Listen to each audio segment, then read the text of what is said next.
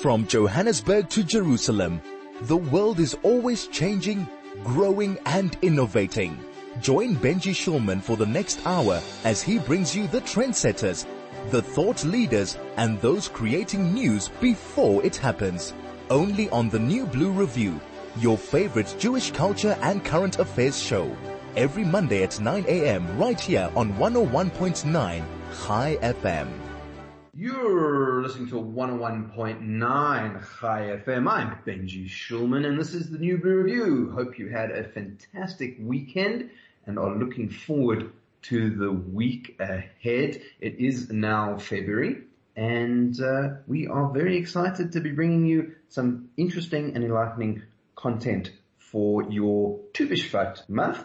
Uh, not only green, we have a, a variety of uh, different uh, other interesting things that we're going to be talking about. And to start us off, we have with us today author and writer Joel Pollak, who uh, has written a variety of books on politics and in South Africa and in the United States, uh, as well as uh, some some novels involving South Africa. But he has a very special project which he's been working on and which he's going to be out in South Africa for. It's a new book called Rhoda. Joel, thank you for joining us on the New Blue Review and welcome to Chai FM again. Great to be here. Great to be back. And thank you for the opportunity to talk about Rhoda and about the book. Yeah. So for people who might not be aware, perhaps you can give us a little bit of background of, about where Rhoda came from and what was her family background, uh, which I think to some extent, maybe to a very large extent, actually helped to inform her outlook and particularly anti-apartheid activism. Rhoda was born in District 6 and she was the third child of a family that eventually grew to nine children. After four children were born, her parents, who worked in the church, moved to the suburb of Mowbray and her father had a job in addition to his church working for the municipality as head of the municipal wash house in Mowbray. This was a place people could come and do their laundry in the days before people had washing machines in their homes and things like that. And they lived there until 1970 when the local MP from the National Party noticed Rhoda's brothers playing soccer with the white boys from down the street and he became very upset about it. And Mowbray was declared a white area so the Kadalie family was forcibly removed from Mowbray in 1971 and Rhoda went through all of that while she was attending high school. She then went on to study at University of the Western Cape during a time when the students there who were classified as so-called colored began to question the role of the university in the apartheid system, in the philosophy of separate development, and UWC became over the next 10 to 20 years the epicenter of political activism against apartheid in the Western Cape. And she was there for all of that. But in addition to struggling against racial discrimination and segregation and apartheid laws, Rhoda also began to challenge the anti-apartheid movement itself to respect and uphold women's rights. And she refused to accept that women's rights had to wait for questions of race to be resolved. She felt that the movement against apartheid should exemplify the values of equality toward women as well and she became a leading feminist within the anti-apartheid movement. She established the gender equity unit at UWC. She studied overseas and received her MA in social studies and international development at the Institute for Social Studies in The Hague. And she came back to South Africa and that experience overseas gave her the expertise to be a leader, not just in terms of political activism, but in terms of administration. And so when Nelson Mandela was elected for before we get before yeah. we get there, I, I, sure. I think that her, her role in, in post-apartheid is extremely interesting and important. I want to focus on it, but just her anti-apartheid activism. What was the reaction of the nationalist government to this activism and, and, and work that she was engaged in? The context in which she was involved was an academic one. And at the time she was active, UWC really was a battleground between the apartheid government and the student activists, then the United Democratic Front, which was aligned with the ANC. And the work she was doing didn't run up against the government itself directly. But within the context of UWC, it was part of a much broader battle. And Rhoda found it a huge challenge to do her academic work and to do her feminist work and all the other things she was doing while this was going on. It was actually severely disruptive. Her direct interactions with the apartheid government once she had, of course, she had this experience of forced removal as a teenager, but, but after that took place in the mid 1980s when she was married. She got married to Richard Bertelsmann, who is translator. He's now retired, but he was born to a German family in Namibia. They moved to South Africa and he was white. He was one of the white lecturers at UWC and Rhoda initially had no interest at all in dating someone white, but she came to know him and they began a romance and they left the country to get married because it was illegal in South Africa in the early 1980s for people in different racial groups to get married. So they were married in Namibia in Southwest Africa, Namibia, and they came back to South Africa. And after that, they were monitored by the police. They were questioned by the police. The police would park their cars outside the house and conduct surveillance on Rhoda and Richard. So in that sense, she had direct confrontations with the apartheid state and its racial segregation laws, though not necessarily through her activism on campus. The, the activism she did on campus really was about challenging within the academy at, at the time when the academy had decided that it was anti-apartheid and also challenging the anti-apartheid movement itself.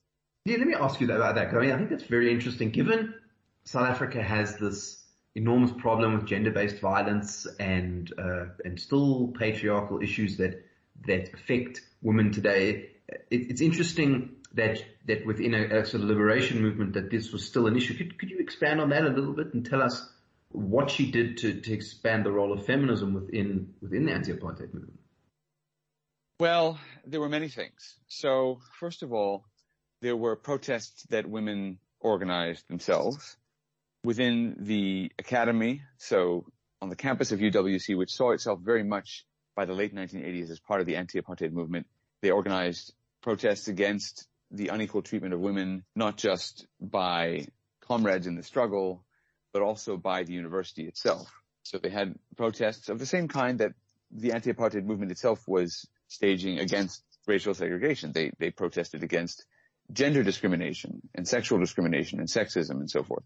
But she also fought to challenge prevailing attitudes among her peers and her colleagues, many of whom were very active in the anti-apartheid movement. She would hold provocative lectures on campus. She would hold seminars about women's issues.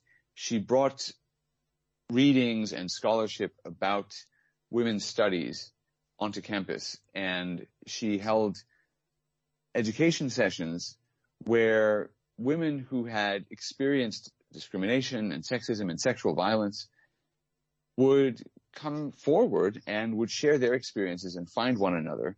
So she created a network of politically active, intellectual and activist women who found a lot of strength through Rhoda and through the knowledge and the activism that she was bringing into the movement.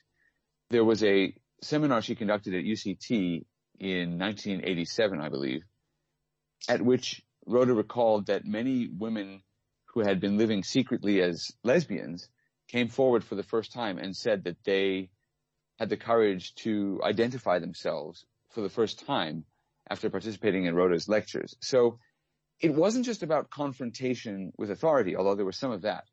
It was also about building an internal capacity for dialogue about articulating certain ideas and creating an environment where these issues could be raised. And I think that that experience is what Rhoda treasured the most about having been in the anti-apartheid struggle. Many people looking back on history, not just in South Africa, but in the United States, focus on confrontations between demonstrators, protesters, and so on, and the government that they were trying to change. We do the same here in the United States with regard to the civil rights movement. Focus on the marches, the policemen beating peaceful protesters and things like that creates lasting value. Also the internal institutional capacity that these movements for change can build. And if you don't build that capacity, then the movement sort of dies. It just withers and dies. Which I think You've is a, that- very yeah. good point and a very good place to then think about what she started doing after uh, apartheid because uh, with the new dispensation, she actually got very directly involved exactly with this capacity building that you're talking about. Right. So in the new dispensation, Nelson Mandela nominated Rhoda to be on the new South African Human Rights Commission. That was to be a body organized under Chapter 9 of the new constitution to monitor the new government's compliance with its own ideals and with the new civil rights of the South African constitution. And Nelson Mandela appointed Rhoda partly because of her achievements for women within the anti-apartheid movement and her establishment of the gender equity unit at the University of Western Cape. So Rhoda worked on the Human Rights Commission from 1995 through 1997. And in that capacity, she conducted investigations into the prison system, into the police. She took up individual complaints from members of the public. She opened a separate office in the Western Cape the main body of the Human Rights Commission was located in Johannesburg, but Rhoda said no, she wants a regional office in the Western Cape. And she made it possible for members of the public to bring complaints directly to her office. So Rhoda became the public face of the Human Rights Commission, even though she wasn't the president of the Human Rights Commission or the chairperson of the Human Rights Commission. She became the public face because she was accessible to the public. And so people would phone her or fax her or send her emails about their experiences. They would write letters.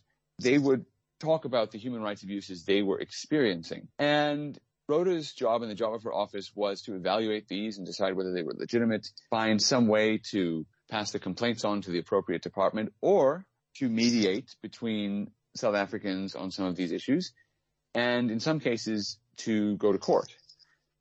Rhoda took up many cases that were very prominent, including cases, for example, where a dispatch operator on the emergency services hotline, I believe it's 10111 now in South Africa, used racial and racist language to respond to an emergency call from the public.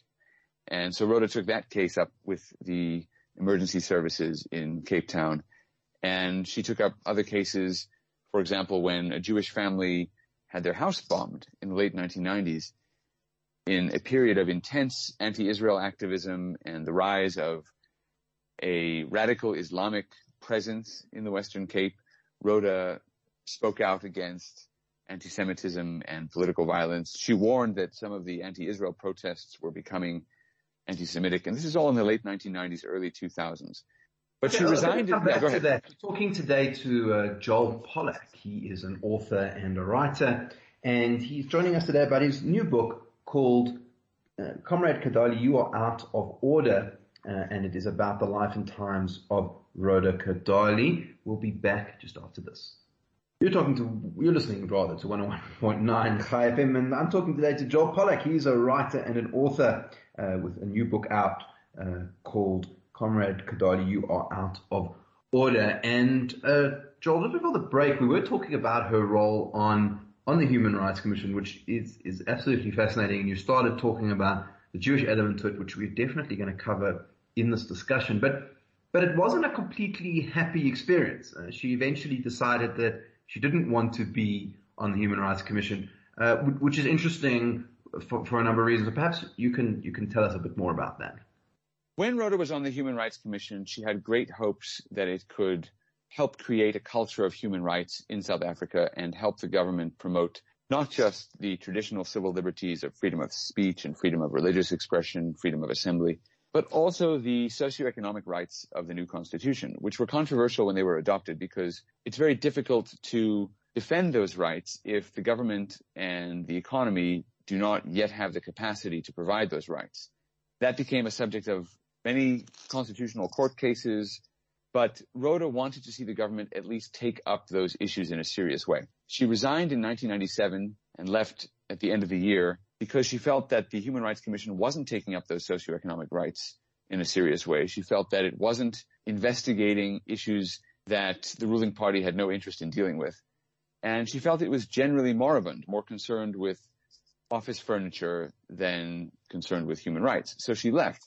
And a short time afterward, with some help from private donations, she established the Impumelelo Awards Trust, which rewarded the best public-private partnerships in social development throughout South Africa in a variety of policy areas, but it was aimed at promoting those socioeconomic rights by recognizing excellence in service delivery where the government from whatever party and at whatever level had formed partnerships with private or nonprofit organizations to deliver services to people on every issue from environmental quality to policing and so forth. So that was a tremendous success.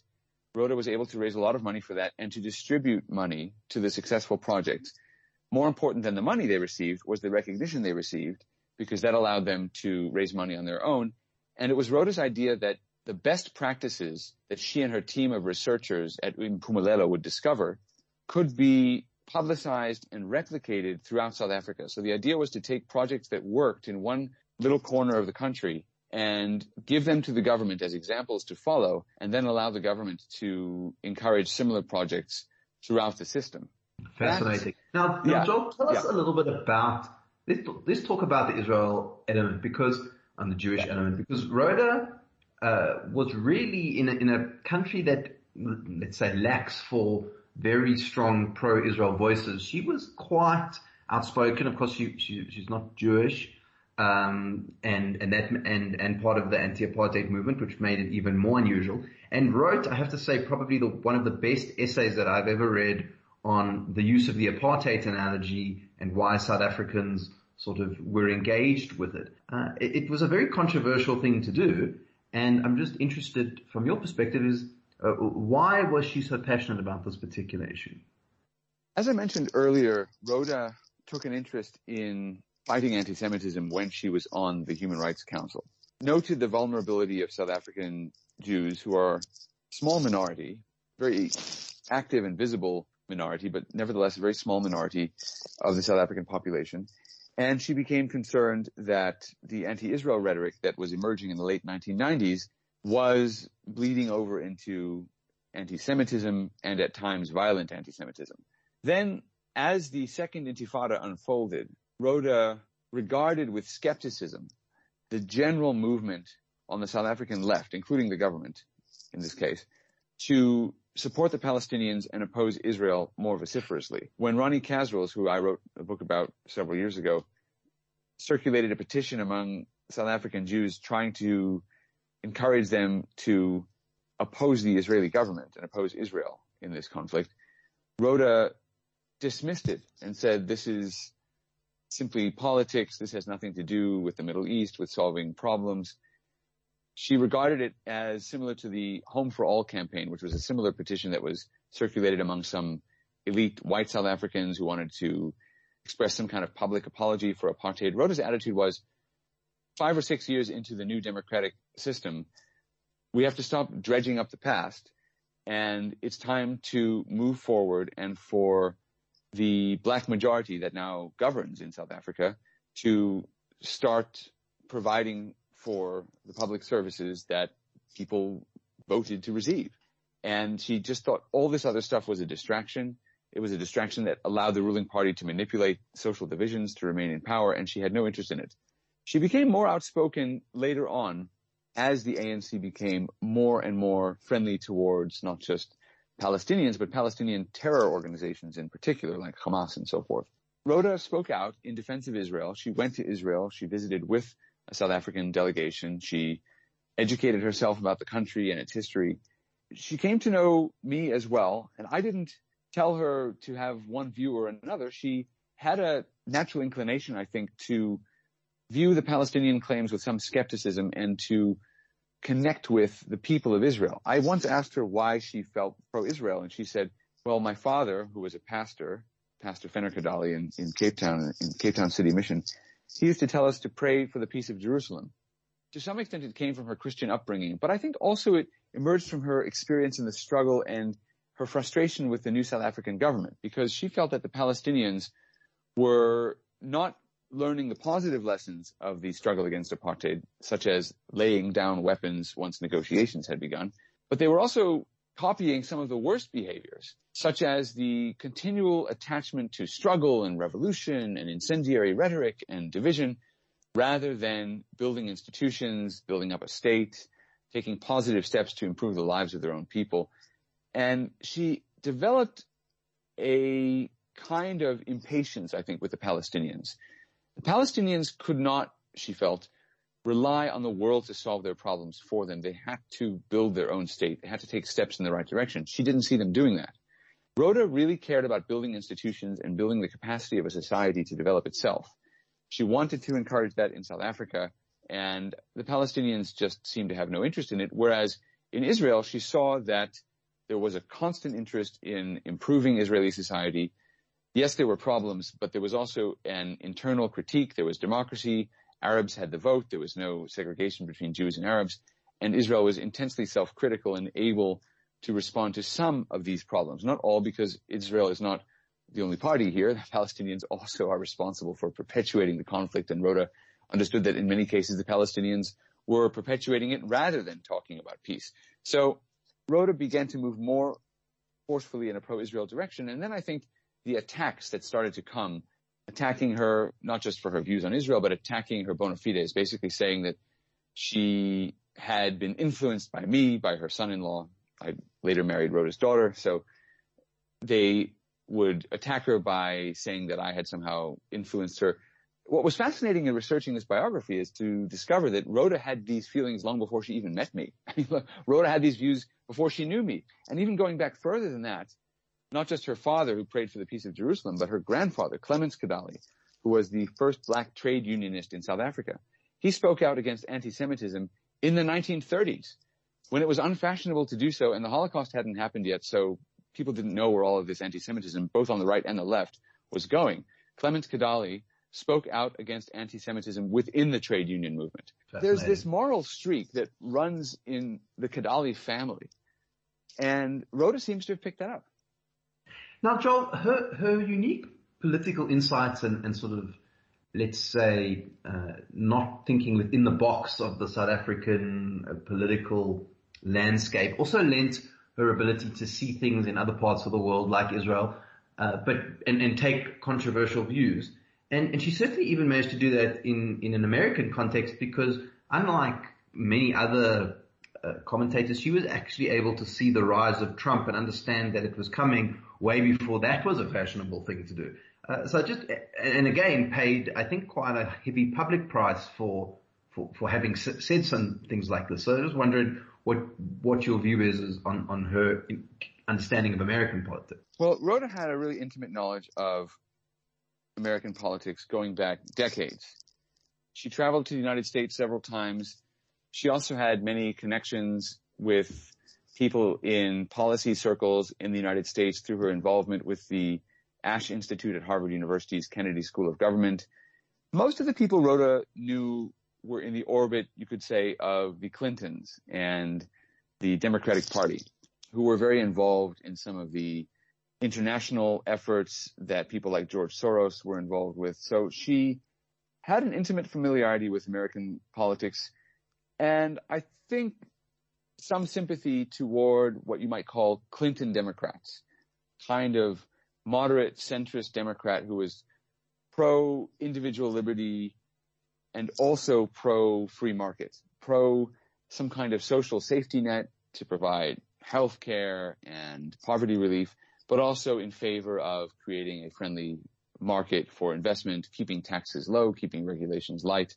That was the sort of Clinton consensus of the 1990s. And Rhoda visited the United States in that time. She visited many times after that.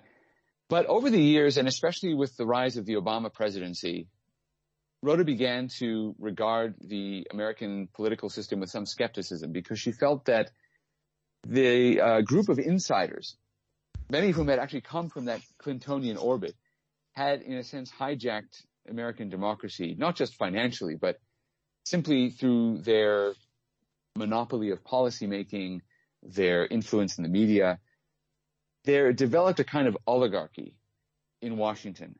And Rhoda saw that expressed particularly in the Obama presidency. You know, Obama came from outside Washington. He came from Chicago. He was an outsider. Trump was also later an outsider. But while Obama spoke about reforming Washington, he didn't really have the experience running large organizations. He didn't have the independence to avoid the influence of Washington insiders who soon filled his administration. And ultimately, I think he didn't have the energy. Obama was notorious for not working particularly hard. He believed that his historic achievement as the country's first black president was enough almost to encourage other people to improve their behavior and to and to do what was necessary for the country. And it was an historic achievement, but it wasn't enough.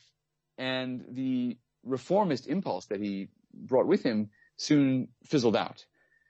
And instead we saw many of the old usual suspects who had populated previous administrations coming in, many of the old donors, much of the Obama economic expansion went to Wall Street, not to Main Street. And so there was this kind of resentment that built up among the American populace toward Washington, and not just about Obama and the Democrats, but also about Republicans and political institutions in general.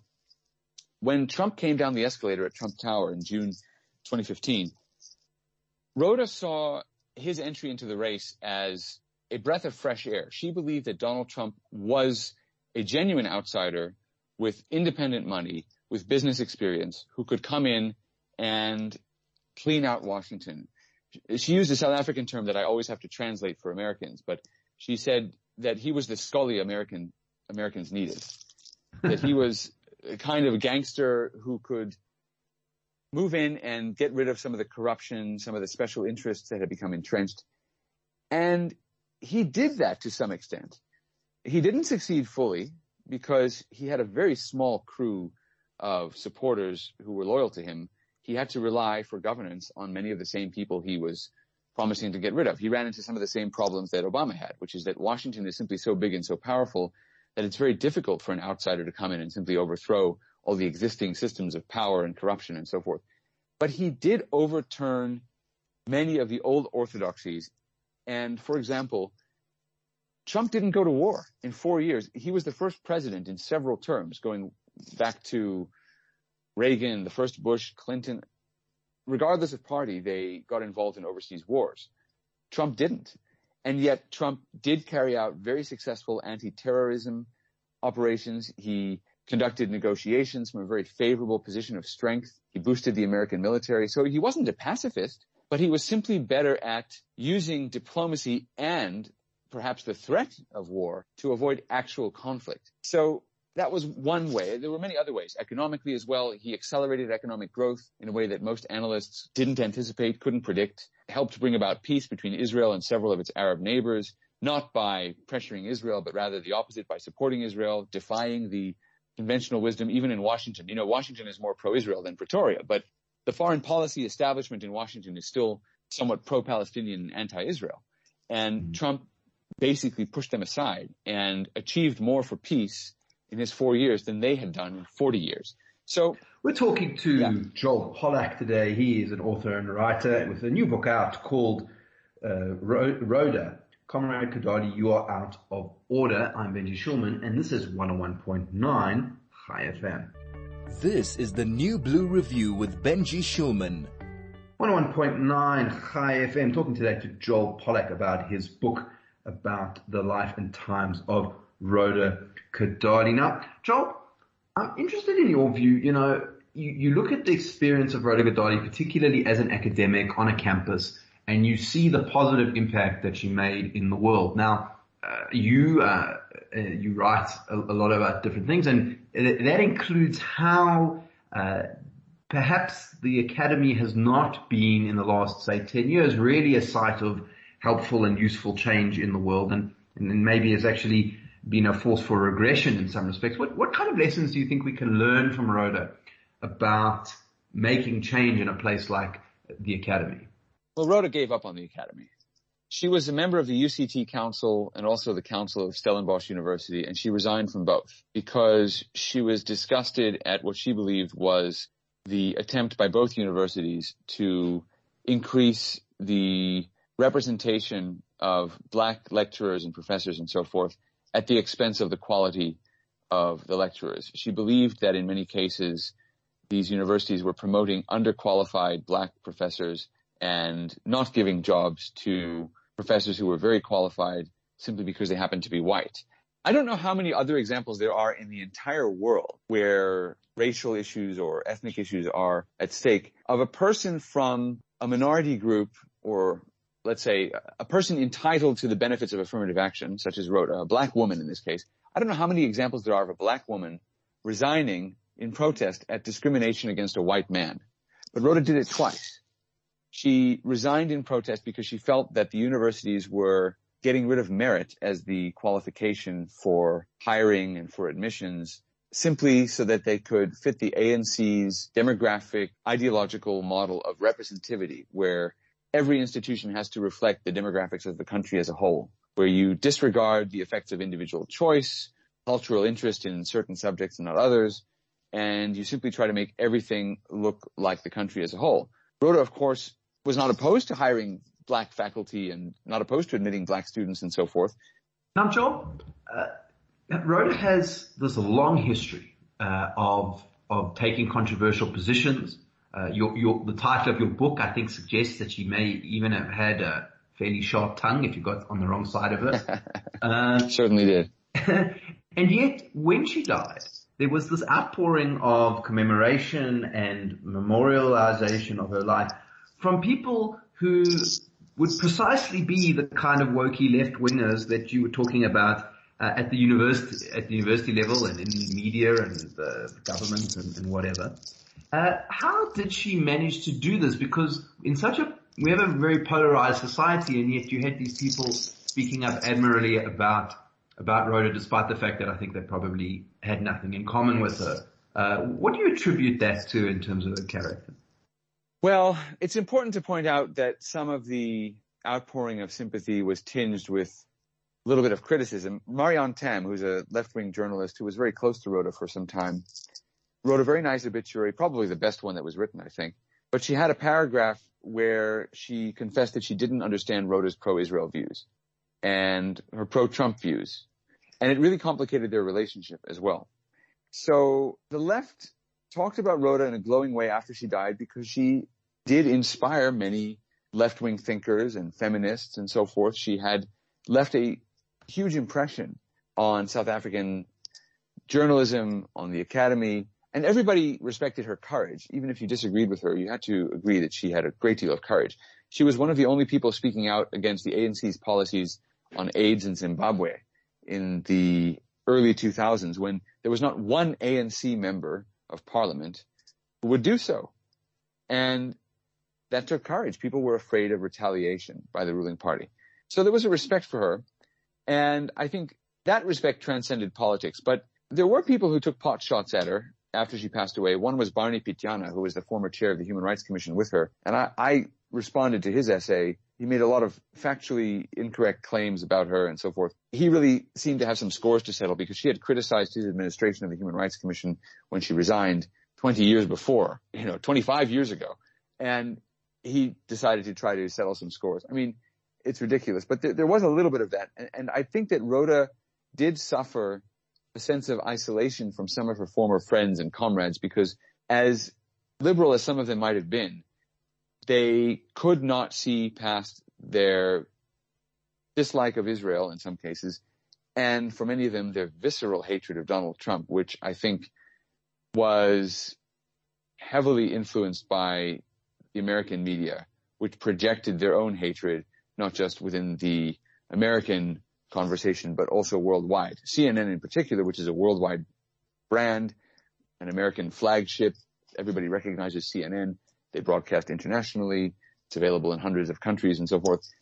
They took such a negative line toward Trump that if you only had CNN as your news source about the United States and you lived outside the United States, you would not be aware that anybody in the country actually supported Trump.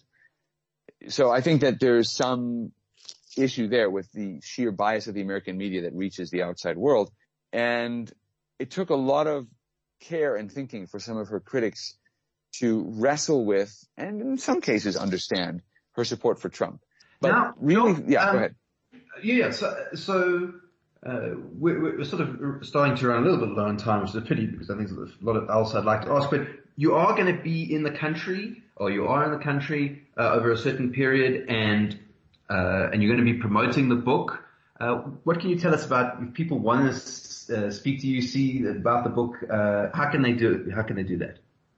We are having a book launch at Exclusive Books on the 9th of February in Rosebank in Johannesburg at six o'clock in the evening. That's exclusive books in Rosebank, 9th of February.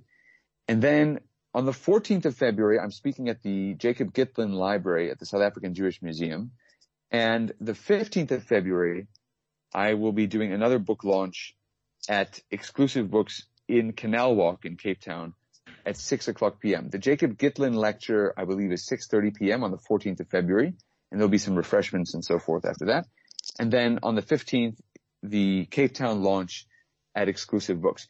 On the 9th of February in Rosebank, Gareth Cliff will be leading the discussion, and on the 15th of February in Canal Walk in Cape Town, Helen Zille will be leading the discussion. So I really hope people can come out to those events because there will be many like-minded, interested people. You may not agree about South African politics or about Rhoda, but I think some of the more interesting and daring and courageous people in South African intellectual life will show up. And I'm, I'm looking forward to seeing so many of them again.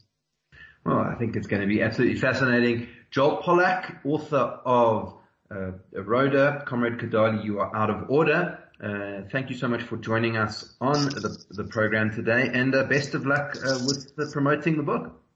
Thank you so much. It's been a pleasure to be with you again, Benji. And, you know, maybe we can meet in person if you're able to come out to one of the book launch events. Yeah, that would be absolutely fantastic. I'd love to do that. Uh, Joel Pollak speaking to us on 101.9 Chai FM. I am Benji Shulman and this is the New Blue Review.